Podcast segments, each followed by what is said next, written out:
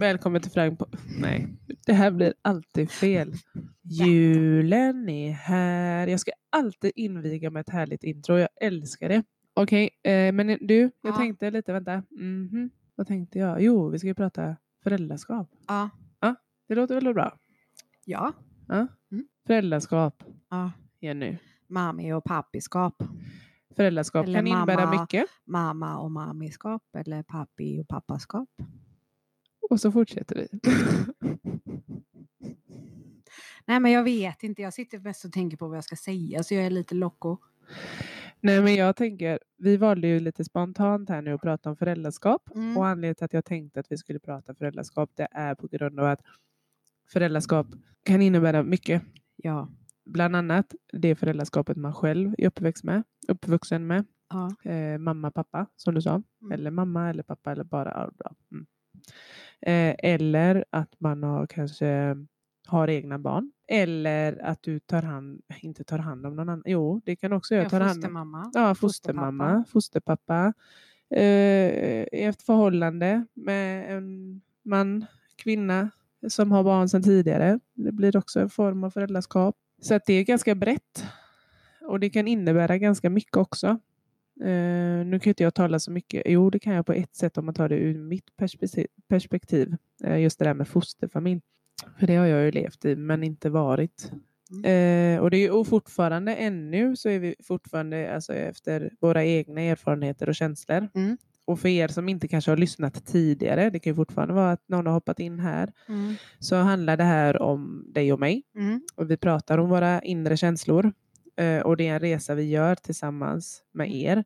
Och vi har ju pratat lite också om precis faktiskt att vi eventuellt ska försöka, när vi har delat med oss om det vi känner att vi behöver lyfta, så ska vi försöka dra in gäster Mm. som kan vägleda oss samt er. Mm. Men det ju, eh, kommer ju komma nästa år, tänkte vi då. Mm. Alltså nu då 2020. Eh, 2020. precis, vad lättare det blev att säga så. 2020. Mm. Bente Bente. Jag har inga biologiska barn, men jag har bonusbarn. Så jag är bonusförälder. Och jag är lite kluven fortfarande i den frågan, bonusmamma. För att jag och barnens pappa är inte längre tillsammans och det har vi inte varit på snart två år. Men jag älskar de här eh, pojkarna så mycket. Så att jag, eh, jag försöker klamra mig fast vid dem fortfarande. Ehm, de yngsta var 11 när vi lärde känna varandra. Och de eh, 10-11, de skulle nog fylla 11 det året. Och de är nu 18 år och tar studenten i sommaren. Varje gång när de pratar om, om barnen, så att säga, eller ja, är det din grabb? Eller varje gång jag, jag ska kanske träffa dem någon helg eller eh, så, så, så säger jag alltid eh, nej, jag ska bland annat ut och käka hamburgare med mina grabbar. Jaha, du är barn. Och då blir det så här, man ställs i en situation som man inte kanske vet vad man ska svara på. Ehm, då kan jag kanske säga emellanåt, nej men det är mina bonusgrabbar. Men så känns det inte bra när du säger bonusgrabbar då? Eller känns det Nej. så? Nej. Men när jag säger bonusgrabbar, då säger jag ju på ett sätt att jag är i ett förhållande. Och det är jag ju inte. Mm, Då blir det så här, nej men det är mitt exbarn. Fast det inte mina barn. Fast det känns fel när jag säger det är inte mina barn. För att det känns som mina barn. Och får jag fortfarande kalla dem mina barn? Eller mina grabbar? Så det är lite så här som bonusförälder. Så kanske det inte är så många som har i alla fall som jag har stött på genom åren. Och jag har ju också bonus, haft bonusföräldrar. Man har oftast inte som bra kontakt barnen och bonusföräldrarna sinsemellan. Det har jag inte erfarenat, eh, inte heller av mina vänner som har haft det. När vi gick isär som bonusförälder när man har eh, fastnat så vid varandra och man har fastnat så för barnen så kan ju inte jag som bonusmamma liksom kräva vårdnaden om barnen. Man förlorar verkligen barn. när man går isär. Ja, men det kan jag tänka mig är jäkligt jobbigt. Mm. Speciellt när man har levt med dem så pass länge. Och vi hade ju en, det var tre grabbar. Tre grabbar var de. Och en av grabbarna valde även eh, i sista året att ha verkligen varannan vecka. Eh, Medan de andra två grabbarna kom varannan torsdag då till söndag eller måndag. Mm. Så att eh, vi hade dem ganska ofta ändå de sista åren. Och det är nog det värsta när man verkligen har attached så vid barn som bonusförälder att jag kan inte, alltså jag förlorar verkligen barnen. Jag, jag kan inte jag kan inte gå upp i föräldrarätten och be om en tredjedels vårdnad liksom, för jag har ingen som helst eh, liksom, tillgång till de barnen. Så jag är så jävla tacksam att de idag, en är över 20 och som sagt eh, de andra två är tvillingar och de är 18. Att när man frågar dem om de vill träffas eller gå på bio att de fortfarande vill det. Jag har sporadisk kontakt med deras mamma också och hon eh, brukar alltid skriva till mig när vi har sett så att eh, bara så att du vet, grabbarna uppskattar det verkligen där. De kunde inte sluta prata om dig och de är så glada och det är fint att ni fortfarande har den här kontakten. Och det får jag också ta och säga, det får jag, jag måste hylla henne också. För man har ju hört så många historier och det är nog så jättevanligt. Jag tror mer att våran historia är så ovanlig. Men jag måste hylla henne som mamma. Även om jag inte är en biologisk mamma. Så hur hon verkligen har öppnat sig och verkligen uppskattar min relation med barnen och barnens relation till mig. Hon sa en bit in i vårt förhållande, vi kanske har varit tillsammans i tre, ja, jag ska ha det osagt, men eh, vi, vi hade varit tillsammans ett, eh, några år och hon hade sagt till eh, ja, hennes ex och min dåvarande då att eh, Jenny är nog något av det bästa som har hänt barnen. liksom. Mm, fint. Att, att en mamma är så modig och, och erkänner något sånt. Jag kan tänka mig att det, är, att det är vanligt att man kanske hyser agg mot sin, då, eh, sitt ex och så har någon skaffat en ny. Att det är liksom att det är lite grudge däremellan. Liksom. Att, eh, Mm. Vem tror hon att hon är och det är mina barn. Eller man kanske har någon känsla men man kanske inte säger det. Men barn känner ju av vuxna Mm. känslor. Mm. Eh, och jag kommer ihåg att barnen hade pratat eh, hemma om någon maträtt som jag brukade göra. Och den här mamman ringer då hem till oss och säger det. Hur fan gör Jenny sina grönpepparbiffar? För barnen blir helt galna här för de säger att, eh, att jag gör inte som Jenny Jenny gör inte så här och Jenny gör inte så här. Jenny gör inte... Mm. Mm. Men att hon, att hon tog det och ringde upp och sa det, ni, ni får säga till hur Jenny gör sina grönpepparbiffar för hur jag än gör så gör jag bara fel här. De vill inte Mm. äta min mat. Nej. Så det är en väldigt modig och stark kvinna tycker jag som, som verkligen delar med sig Mm. av sina barn Mm. och låter mig vara så delaktig och fortfarande i Mm. barnens liv. Mm. Det, det tycker jag är jättestort och jättefint. Ja, verkligen. Mm. Och sen så tänker jag lite så här också just när du säger kan jag kalla dem mina grabbar? Eh, alltså jag tycker definitivt du kan kalla dem dina grabbar. Alltså för det är ju dina grabbar. Men det kan betyda, alltså grabbar är ju ganska brett. Mm. Förstår jag menar? Mm. Och för, dem, och för dig är det väldigt betydelsefullt och de är, de är betydelsefulla för dig. Mm. betyder mycket. Eh, så att dina grabbar tycker jag är ett klockrent ord. Det är dina grabbar. Frågar du mig så tycker jag inte det är något konstigt. Definitivt. Jag hade uppskattat jättemycket om de har någon trygghet någon annanstans också. Det Nej, men det är som deras eh, mamma sa sist liksom, när vi var ute och käka. Att eh, det är ju bara bra. Barnen har, desto fler vuxna som bryr sig om dem och tar sig an dem, desto bättre är det ju. Mm. Det är ju det här med att tänk dig att ha tre, fyra föräldrar. Det är Mm. ju en jättelyx som de verkligen kan vända sig till. Kan inte den ena så kan den andra, kan inte den andra heller så har de nummer tre eller nummer fyra. Ja. Så hon ser det bara som någonting positivt. ja, men det är väl klart. Jag, jag hade aldrig kunnat tänka, eller så ska man inte säga för alla är ju olika. Men jag personligen hade inte, jag hade uppskattat. Alla som bryr sig om mina barn hade jag älskat. Mm. Hyllat. Men Alltså- det, Men jag kan också förstå att det inte alla som ser det så. Det beror kanske också på hur, det, liksom, hur man kanske haft förhållandet med exet innan och kanske hur det tar slut och så. Alltså jag kan förstå det. Alltså, absolut att man kan förstå, men jag tänker att då kanske det är, en okay. oro hos sig själv. Mm. Att, man, kanske, ja, men att mm. man är lite orolig kanske över att barnen ska tycka om henne mer. Eller du vet, så här. Mm. Och då, då tänker jag, behöver inte vara så, men jag tänker kanske att det kan vara en liten oro hos sig själv då. Mm. Men jag tänker ju också liksom, ja, jag, jag, personligen tycker att även om exet var ett svin så mm. betyder det inte att den nya är ett svin. Nej. Alltså flickvännen mm. eller vad det nu blir. Mm. Att man kanske för barnens skull först och främst försöker möta detta, henne och se vad hon går för innan man dömer ut, mm. tycker jag. Sen så behöver man absolut inte tycka om henne för hon kanske inte är så bra. Alltså, eller vad det rör sig om. Men att man ger det en chans. Nej, men jag har ju den här erfarenheten av att, vad säger man, den nya kan ta ja, sin dåvarande då, parti. Eh, utan att, och det är så lätt att göra det för att det är klart att man litar på den man älskar och man bor ihop med. Men kommer man då med lite agg ur, ett relation, ur en relation in i en ny och så, någonting som ofta som jag har erfarenhet också under min uppväxt. Det är ju det här med det klassiska underhållet. Hur det ska betalas. Via Försäkringskassan eller ska man sköta detta själv?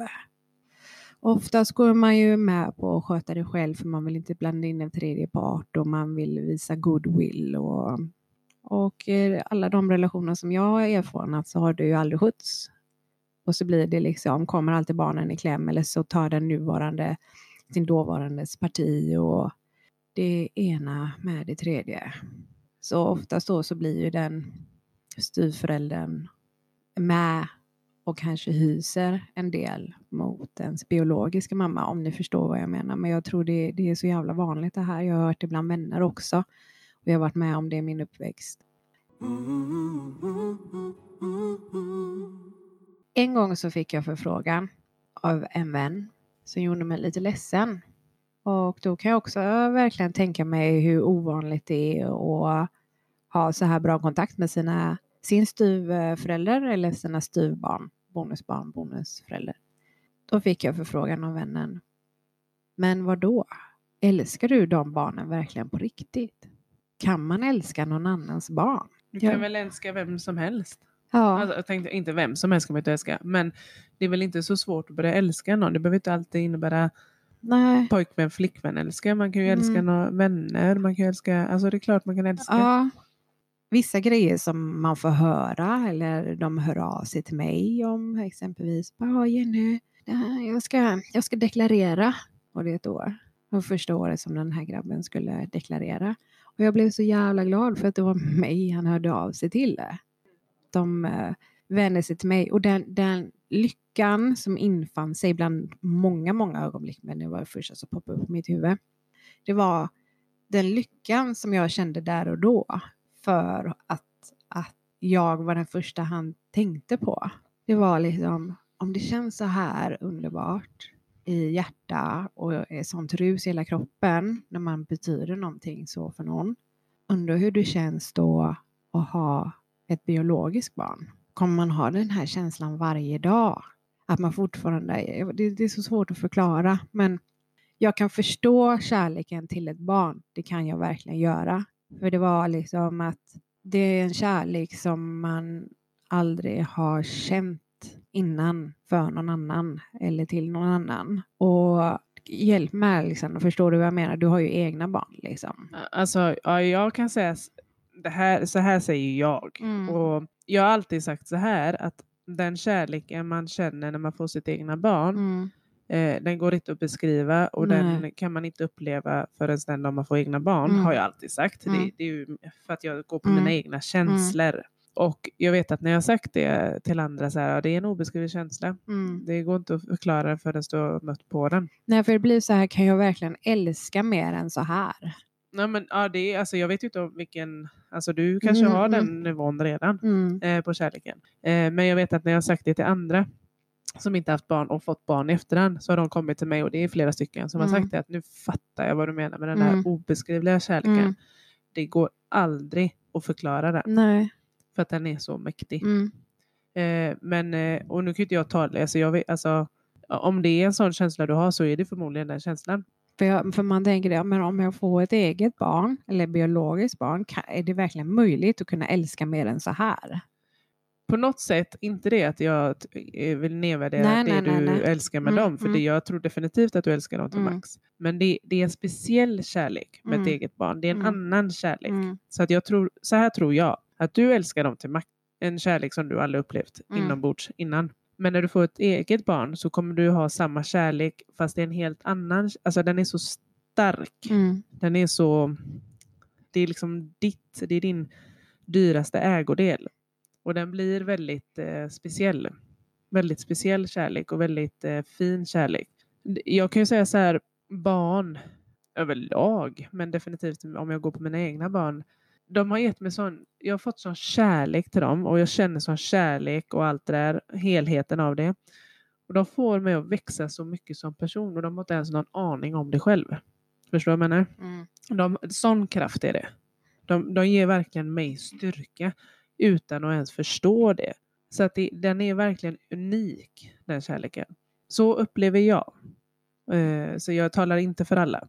Men den är unik, den får mig att växa. De helar mig utan att ens göra något. De finns bara. Jag tror att det finns olika former av kärlek eh, i höga nivåer. Alla är lika betydelsefulla, bara att de är i olika former, tänker jag. Mm. Men det behöver inte vara så alla behöver inte hålla med. Så det, men det är om man går, utgår från vad jag tycker. Eller känner, rättare sagt. Nu jämför jag ju bara med allt som jag har haft. Så att um, barn överlag är så jävla fina. Jag kan känna det när jag jobbar på mitt jobb exempelvis. Ett jobb som är jättesorgligt. I det här sorgliga så är det jättefint. För att de barnen, alltså de här själarna. Du vet, ibland vill jag bara få upp ungen och bara kom hit. Du vet, krama dem så jäkla... Försöka upp. Nej men alltså du vet, och det är inte mitt barn, men du vet den kärleken de går och du vet att de ska behöva gå igenom det de går igenom. Barn ska inte behöva göra det, alltså, för de, de är så fina själar, de, är oskyldigare äh, människor. Kan, alltså av en mindre variant kan du inte hitta. De har ingen aning om vad som väntar dem, tyvärr. Det är många utmaningar. Men de, det är så oskyldiga själar och de... Så jag tror generellt överlag när det kommer till barn så är det, det är en speciell kärlek Mm. oavsett. Nu vet inte jag om jag svarade på din fråga. Mm. Jo, eller, jo, jo. Ja, eller om jag Ja. hjälpte dig med någonting där. Men eh, Jag tänkte ju på det här, när jag träffade grabbarna så var ju de eh, tonåringar. Så där skiljer det sig lite grann ifrån oss också. Liksom. Det jag, du har ju berättat att du är mm, rädd för att misslyckas som förälder. som förälder. Jag vill ändå säga att jag kan relatera till det eftersom de var, en av dem i alla fall var tonåringar. Tonår eh, när jag träffade dem och sen så, ja. Och jag kände bara att shit, här är det viktigt, så jävla viktigt att fan inte fucka upp det. För de är en sån känslig ålder. Så där kan jag säga när man skulle ha ett allvarligt samtal om någonting, om läxor, om framtiden, att det var ju det här med, precis som du sa det, att de ger en styrka. Jag har nog aldrig varit så koncentrerad i hela mitt liv. Att det här liksom nu, Jenny, det här kan påverka hela deras framtid. Alltså du kan fucka upp dem totalt om du inte biter dig själv i tungan. Nej, men, sånt var jag jätteorolig över. Mm. Men sen självklart också att det var väldigt viktigt också att få vara sig själva. Ja, absolut. Mm, och Mm. jag måste ändå säga sanningen. Jag kan inte predika någonting som jag själv inte har gjort, tänkte jag. Jag kan själv inte predika någonting som jag inte har gjort eller skulle aldrig göra.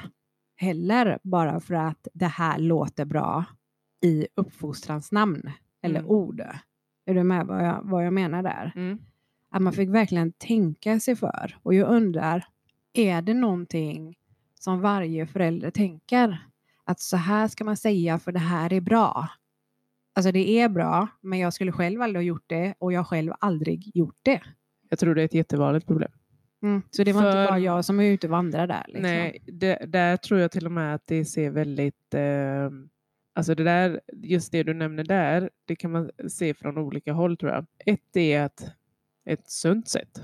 Mm. Att man... Eh, vill vara närvarande föräldrar som försöker vara pedagogiska i den mån det går. Liksom.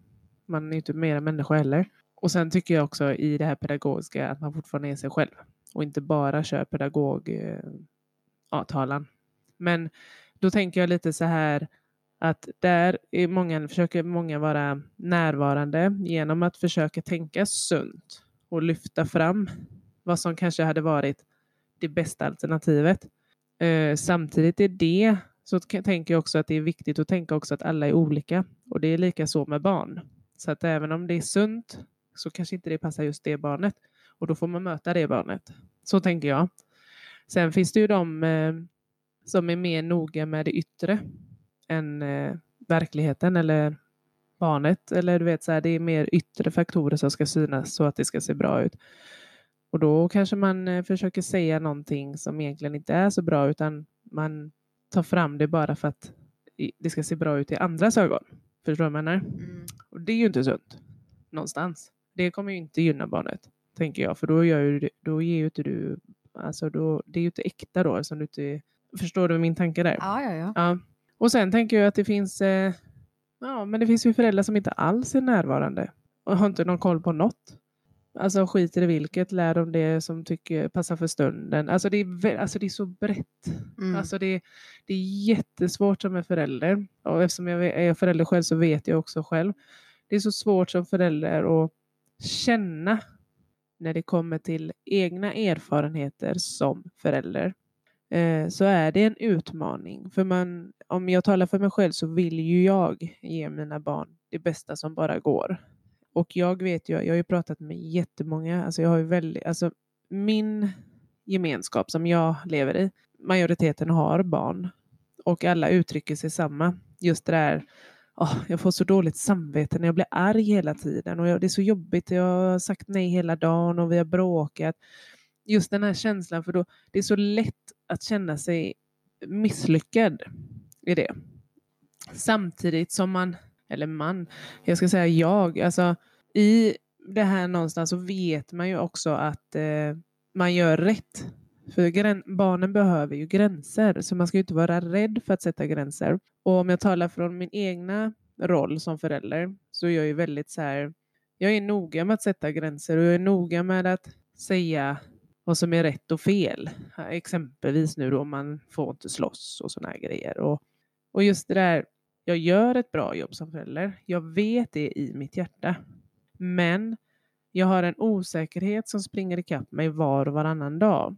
Eh, och det beror ju lite på grund av min uppväxt.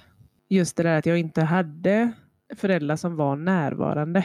Det största problemet jag har som förälder, just det där med att jag är så rädd för att misslyckas, det är just det där det som påverkade, nu hoppar jag lite, men det som påverkade mig så starkt som barn har följt med mig som vuxen.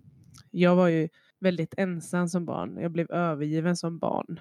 Och jag, det, har satt en, det är en skada hos mig. Det, det är ett jätte, jätte, jätte djupt sår som har gjort att jag är så rädd att om jag prioriterar mig själv för mycket, alltså just den här egentiden pratar jag om nu då, så tror jag att jag, alltså jag, min rädsla byggs upp där. Det blir nästan som att då, jag tror, då är jag orolig över att barnen kanske känner att jag har övergett dem.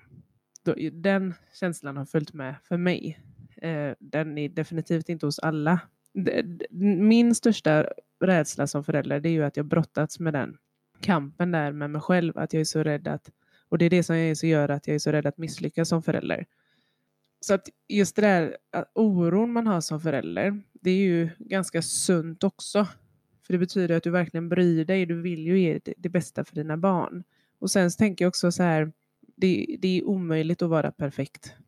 Det är verkligen det. Det, det, in, det går inte att vara perfekt i något område. Du är inte perfekt. Du är människa. Och så länge man är äh, så länge du är medveten om dina beteenden eller så länge du är medveten om vad som händer så är det också bra. Och vet man med sig att man kanske är väldigt aggressiv förälder, säger vi nu då, så finns ju det hjälp att få för det. Så att upplever man någonting som man har svårt att hantera så är det viktigt att ta hand om det genom att söka hjälp för det. Och det är inget fel. För det är inte lätt att vara förälder. I min bit då så är det ju just den här biten att jag är rädd att barnen ska känna sig övergivna. Och det tar jag ju hand om. Och det har jag gjort genom att gå till en psykolog. Och hon bekräftar ju redan det arbetet jag gör. Allting som jag i mitt medvetna vet att jag gör bra bekräftar hon. Men mitt, hur ska man säga, men mina känslor kommer ikapp mig och bråkar så att det är svårt för mig att skilja ändå. Det, det är lite för svårt, och, eller det är lite svårt att förklara det, men det blir en fight med mig själv. Men jag har valt, jag tar ju hand om det också och det är det som är så viktigt. Känner man att man misslyckas i något område så prata om det och det är det vi har sagt i många avsnitt. Prata om det. För det är inget fel, snarare tvärtom. Det är sunt, det är bra. Det finns ingen där ute som gör perfekt jobb och det är inte lätt att vara förälder. Oavsett om det är biologiska barn eller ej. Det är inte lätt. För barn påverkas så starkt av oss vuxna och miljön som vi lever i. Mm. Det, så är det. Jag kan äh, relatera till äh, den, jag har också en känsla. Det här med föräldraskapet har jag, ehm, för min del ser jag det som att jag på något sätt redan fått ett godkännande av tre fantastiska unga män som har accepterat mig. Eh, som inte ens är mina egna liksom, biologiska barn. Och det här har jag pratat om eh, med en släkting till mig, min kusin. Eh, I vissa stunder så sitter vi lite grann i samma båt. Just när det kommer till den eh, känslomässiga berg och dalbanan. Och eh, nu är det så att jag eh, har ju planerat eh, att vi nästa år att jag ska börja eh, ta kontakt och gå igenom eh, förhoppningsvis en, ehm, så att jag blir gravid genom inseminering. Och det som följer med mig då, från barndomen och idag, som jag är rädd att misslyckas, det är min eh, nedstämdhet som jag kan falla in i. Min, mina depressioner, mina perioder. För eftersom jag också är en känslomänniska, så jag vet att när um, en av mina uh, föräldrar insjuknade. Jag var ganska liten då, jag var, eller ganska, jag var väl en tio år i alla fall. Men den här personen var eh, väldigt frånvarande. Var där, men väldigt frånvarande. Liksom, om man säger som, som, en, som ett spöke. Om man beskriver det så. Det var inte så att den här personen vid det tillfället aldrig var hemma. Utan var hemma, men jag, jag upplevde det som okontaktbar. Och som känslomänniska redan som barn så och det här med att man alltid skulle ta hand om så påverkade det här mig. På det sättet att man blev ju orolig och man, man vad man än gjorde kanske, eller man, man visste inte hur man skulle få den här föräldern att må bra. Att, att jag tog på mig det. Och jag visste ju då hur jag, som jag vet ju nu idag, hur jag som barn kände och mådde då över att se en, en förälder så ledsen. Och detta pågår, pågick under en väldigt lång period och sen så avlöste det ena med det andra. Det är nog min rädsla. Att tänk om mitt barn får se mig gå igenom det här. Hur kommer jag hantera de här perioderna? Och då kanske det blir att jag faller i en sån destruktivt beteende så att jag kanske börjar lägga locket på. Och sen när det väl släpper så kanske det blir tusen gånger värre. Det är de här tankarna jag har. Och tänk om det är så att alla mina besök hos psykologen och eh, när jag nästan blev inlagd på Östra sjukhuset. Tänk om, tänk om, tänk om jag inte ens får bli mamma, tänker jag. För att de anser att jag är för deprimerad och att jag blir en skada för mitt barn. Sådana tankar går jag och bär. Och det är nästan det som har gjort att den rädslan har gjort att jag har dragit ut på den här processen i nästan två år. Ja, jag fattar det.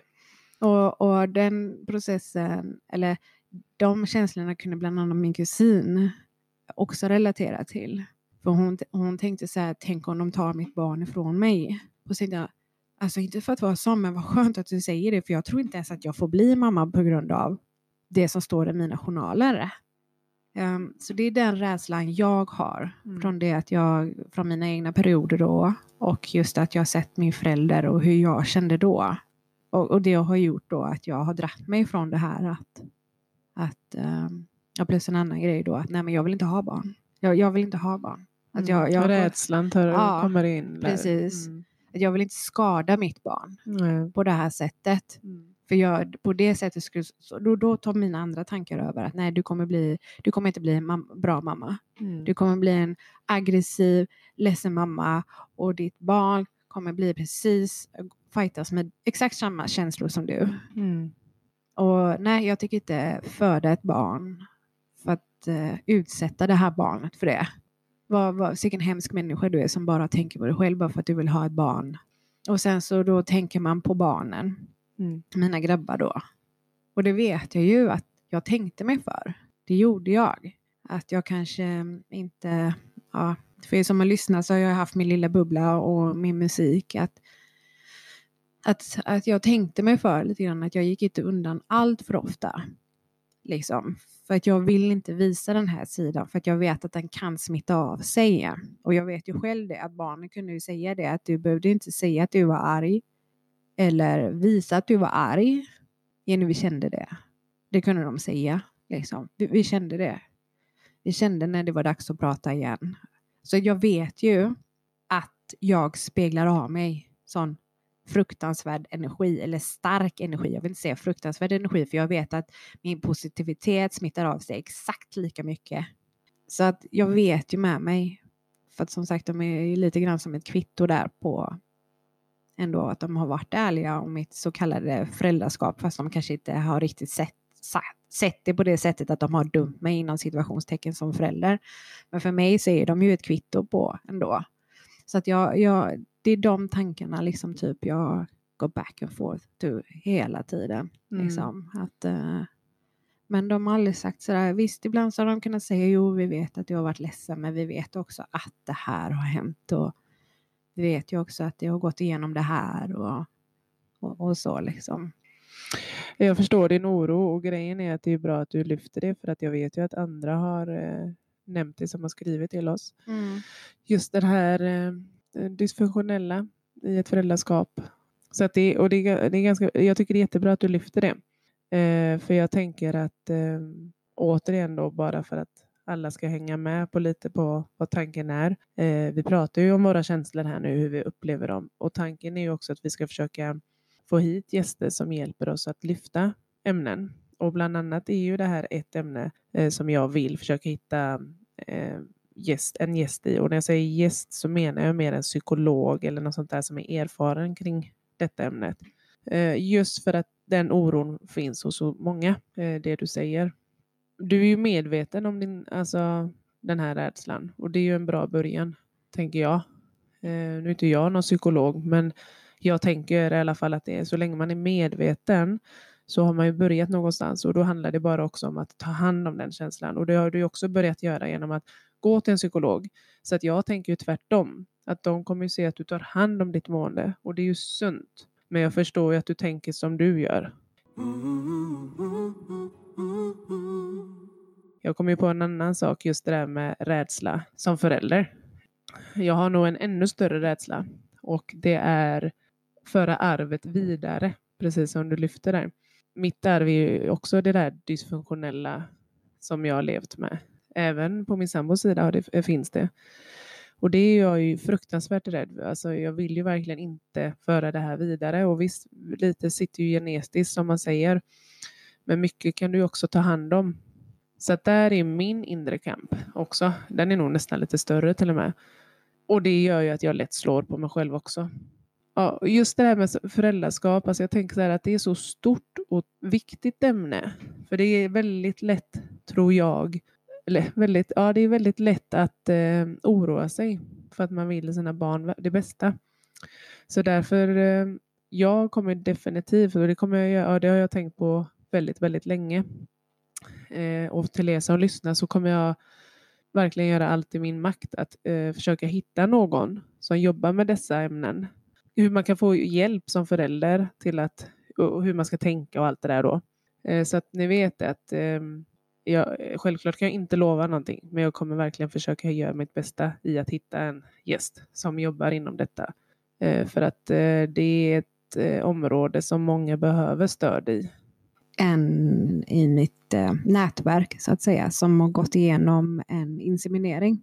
Och eh, jag hoppas på att den eh, kvinnan, nästa gång när den kvinnan är i Göteborg, att hon eh, vill komma och eh, gästa oss. Eller hon vill komma, men att hon har tiden att komma. Och att hon då kommer prata om den här processen och att det kanske blir en, en förlängd eller ett avsnitt två av det här. Att vi får höra hennes eh, eh kanske rädslor då som mm. förälder och som ensam förälder och de vanligaste fördomarna kring det här med att vara att eh, som kvinna i Sverige lite grann över 40-årsåldern då eh, beslutar, tar beslutet att eh, eh, genomgå den här behandlingen med inseminering. Och hur det går till och, och lite fakta och sådär. Och jag ska också läsa på eh, lite mer för det finns andra behandlingar som vi kvinnor kan göra eh, nu för tiden i, i Sverige som inte rör inseminering utan man kan bli med barn på andra sätt eh, utan en partner. Um, så det, det, det, är också lite mer, uh, vi hoppas verkligen att den personen uh, har tiden att ställa upp där. Verkligen. Och sen så tänker jag också... Och det är inte så många kvinnor i Sverige som vet om faktiskt att man kan göra inseminering i Sverige. Många tror fortfarande idag att man behöver åka i alla fall till Danmark och bekosta väldigt mycket pengar. Tror det jag. Eh, men den här behandlingen om man inseminering i Sverige har man kunnat göra nu i tre års tid tror jag att det är. Och eh, det kostar inte skjortan utan det kostar som ett läkarbesök.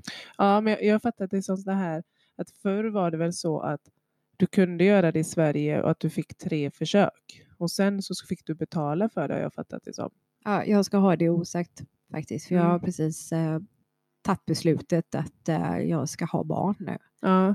så där är jag. För jag vet att jag pratat med en annan, jag för mig hon nämnde någonting att jag kan också ha jättefel, men att uh, hon nämnde någonting om att man har tre försök i Sverige, men efter de tre försöken så får du betala.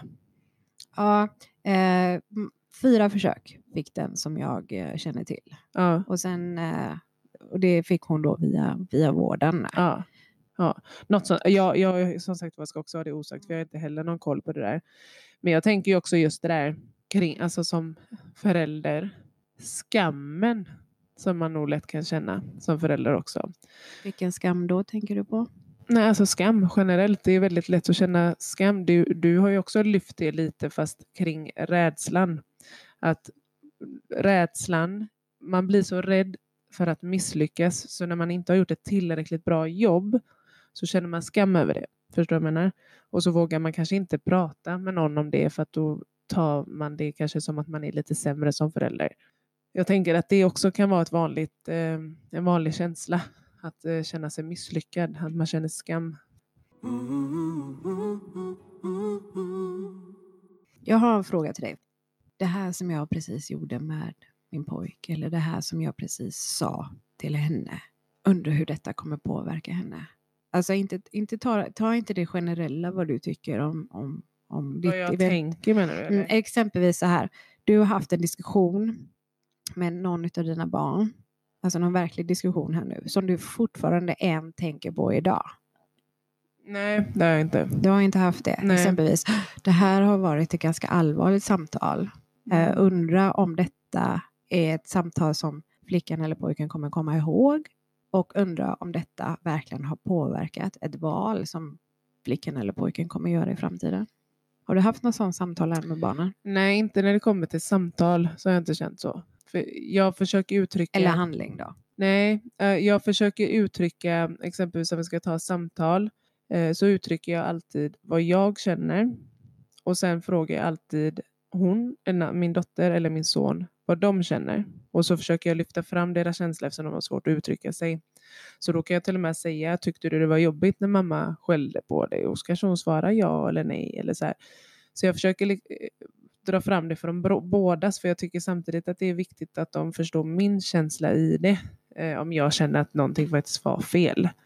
Eh, samtidigt som jag tycker det är lika viktigt att hon eller han får uttrycka sin känsla i det. För de kanske inte förstår det felet eller att de kanske inte heller tycker det är fel. Så att jag försöker göra en helhet av det. Men däremot så kan jag ju just handlingar. eh, det är väl i så fall där som jag drar med mig det. Eh, just det där att när man blir arg, eller när jag blir arg, eh, då kan jag, det kan jag dra med mig. Då kan jag känna lite så här, fan, blev jag, hade jag rätt att bli så arg? Är jag bara en gnällig, bitter mamma nu eller?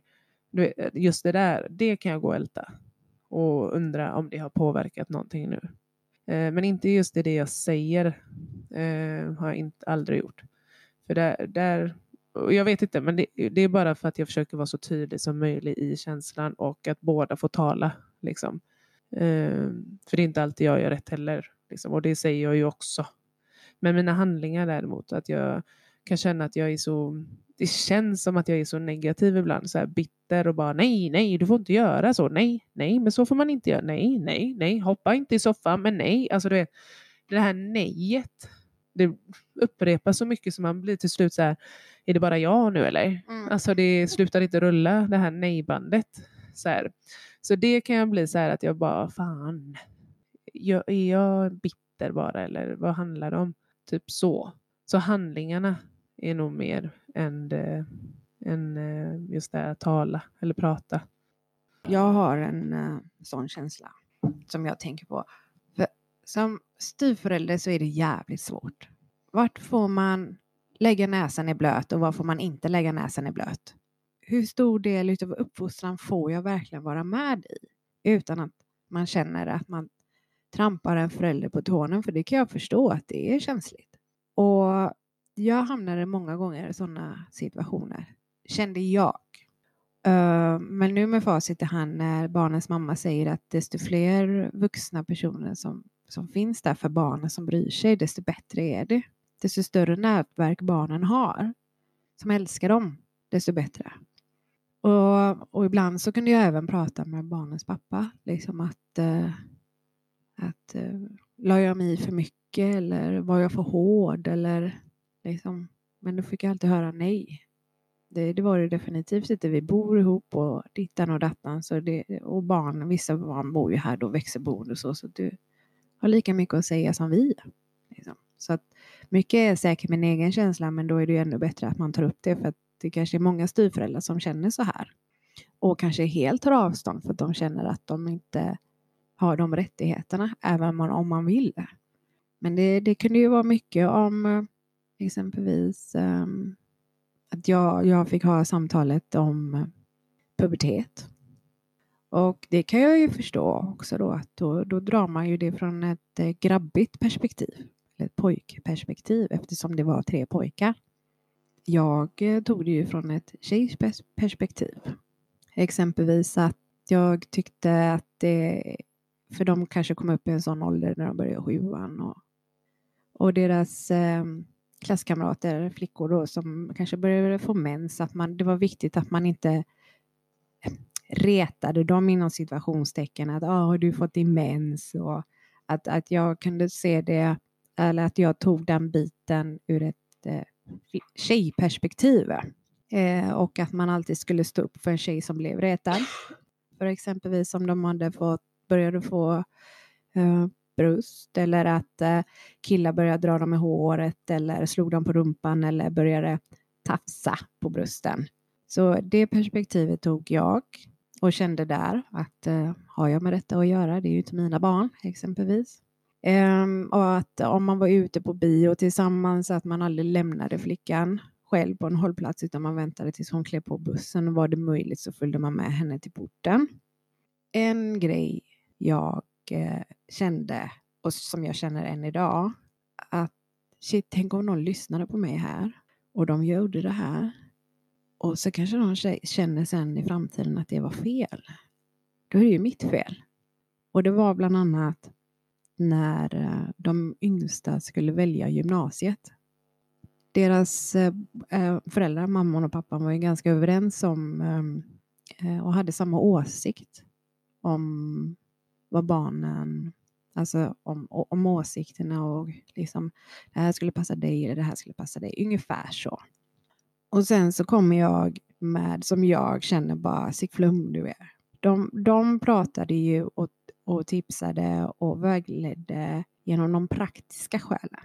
Och jag till slut bara gav dem åsikten om att man ska följa sin känsla, sin magkänsla av det som får dem att må bra här och nu. För det finns ingen chans till, eller vet man så vet man säkert i hjärtat vad man vill bli när man är 15 år. Vad man vill bli och jobba med resten av sitt liv. Men med all säkerhet så vet man inte det. Och då sa jag bara att gör det du tycker är kul.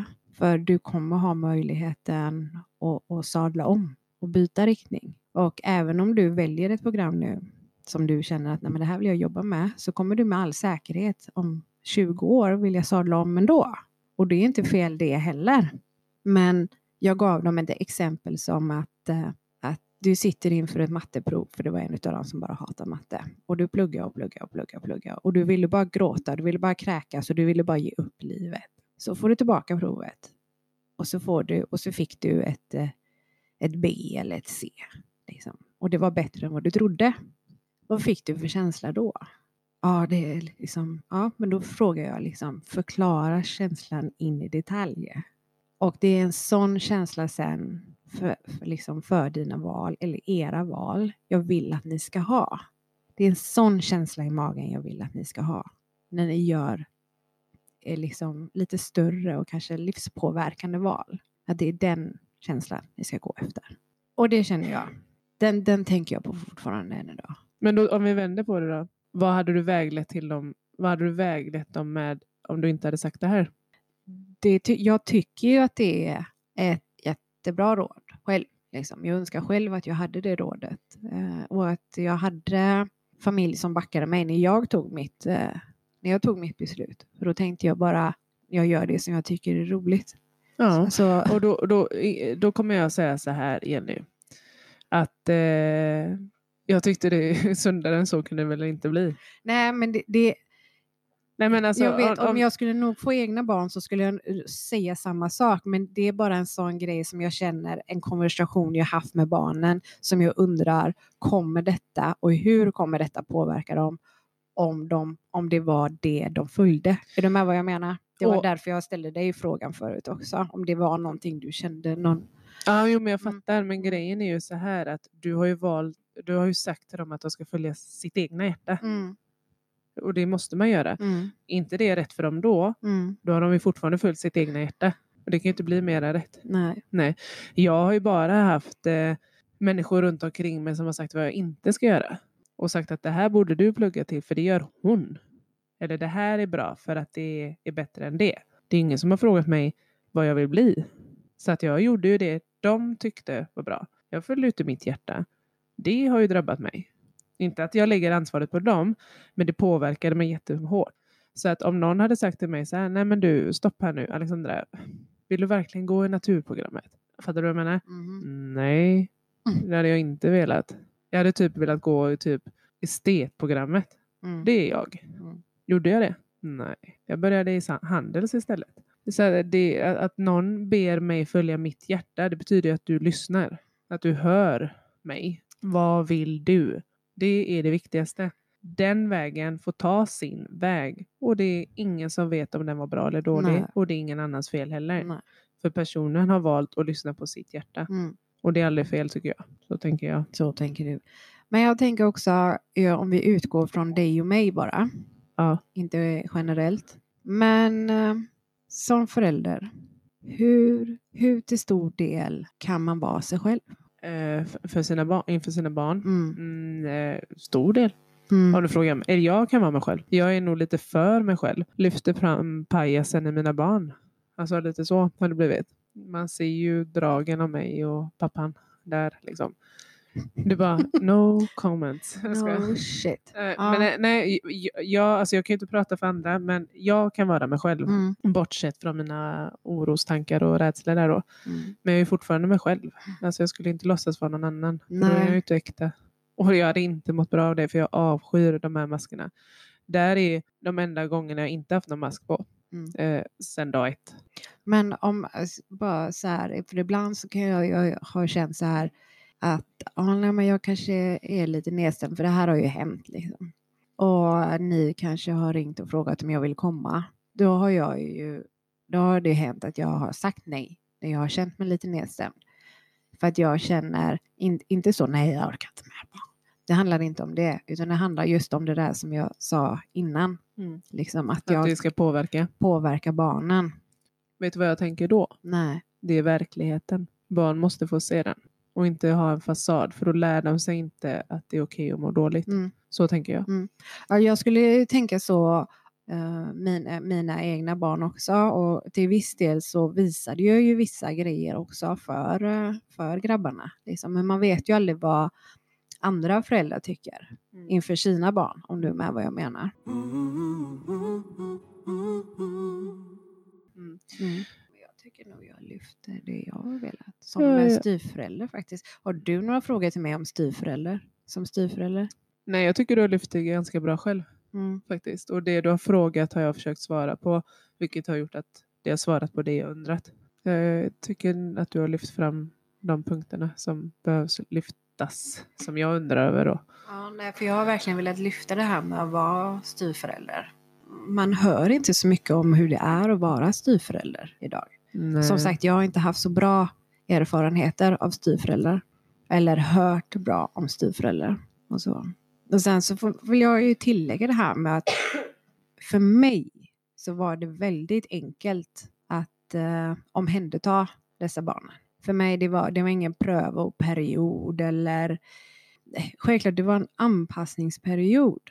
Det var det ju, för att det var så nytt, alltså från att leva singel nästan hela mitt liv och så till slut bara, här kommer en man och tre grabbar liksom. Eh, jag tänkte, vad, vad är det här? Eh, tre, fyra pojkar. Så självklart så var det ju anpassning. Det, eller liksom ovanligt blev jag väl mest säga. Liksom, att det blev ju nya rutiner och men jag vill säga att det var väl praktiskt taget ändå kärlek vid första ögonkastet ändå. Så att, så att det var inte så här som jag gjorde motvilligt. Utan det kom väldigt naturligt. Liksom att det är klart att vi gör så här, vi gör så här, vi skaffar en sån här säng, vi skaffar en sån här förvaring. Liksom att, eh, eh så det blev, livet blev väldigt annorlunda, väldigt eh, drastiskt eller väldigt fort. Mm. Eh, men det var inte svårt att älska de barnen.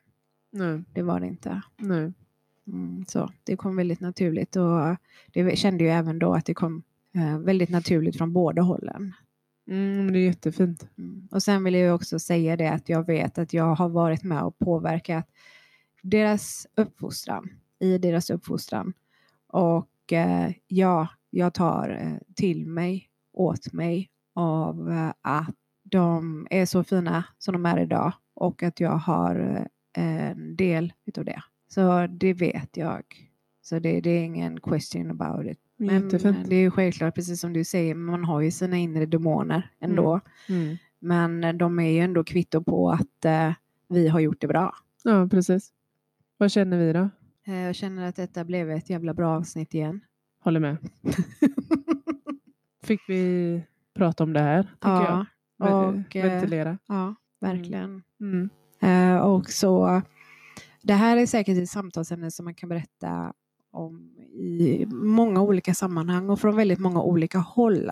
Så att jag tänker att, eh, och föräldraskap är ju väldigt stort. Alltså, dels för att vi har egna föräldrar, att vi kanske vill bli föräldrar, är föräldrar, ensamstående, you name it, i alla konstellationer. Så mejla jättegärna om det är så att eh, det här föräldraskapet pratas det inte så mycket om. Och eh, bor ni i Göteborg och inte är allergisk mot katter eh, så är ni hjärtligt välkomna Det är ju jättemånga som har frågat mig om de får eh, just om föräldraskapet. nej, eh, Gästa gästa överhuvudtaget. ja, om många bitar. Och återigen, där har vi också pratat om innan att det- vi blundar absolut inte för det utan det handlar lite om upplägg och andra tankar som vi har. Och sen kan man ju inte ta med alla kanske, men ehm, vi har inte blundat för det. Men, Absolut inte. Nej. Vi är snart uppe i våra tionde, vår tionde vecka och det känns fortfarande som vi har en jävla massa kvar att prata om och del ett och del två eller del tre kommer utav det här och sen och gud, vi kommer nog få en del fyra utav det här. Mm. Så vi, vi, vi är fortfarande, vi har överflöd av saker vi ska kommer att prata om. Vi har inte glömt någon. Nej. Om inte, och, och snart tio veckor, jag menar tiden flyger. Ja, absolut. Mm. Men eh, Vi gör ju det här tillsammans. snälla mejla oss. Snälla gör detta. Det skulle vara Skriv så också. underbart. Ja, sen tänker jag skriva på Instagram här. Det går lika bra. Ja. DMa. Mm, men våran... Eh, Vilken göteborgska jag fick. DMa. ta och DMa oss Gör det på bara. Insta. Och vi heter ju då podden Frank Xavier snabel gmail.com. GMLA. Gmail räcker väl? Gmail.com då Enna va? Så. Nej, Ah, ja, ja, ah. nu avrundar vi. ah, Puss och kram. Hoppas det här var ett avsnitt som ni uppskattar och vi hörs snart igen. Okej? Vi sänder snart igen. Nej, Ja, vi nu ska vi hörs kan vi inte börja. säga, för Nej, det hörs gör vi inte. vi spelar in snart. Nej, ni hör oss snart igen. Eller jag vet inte vad som låter bra. Nej, Jag, vi släpper detta nu. Ta hand om er. jag kan inte släppa det. Vi har åtta minuter kvar på att komma på någonting. Nej, sluta nu. Jag behöver komma hem. Jag har varit borta sedan sju. Nej, det har jag inte. Sedan nio. Och det är ändå länge. Det är fan över tolv timmar. Puss och kram jag allihopa. 45 Jag lägger minuter. på nu. Hej då allihopa. Puss Ja, nu puss.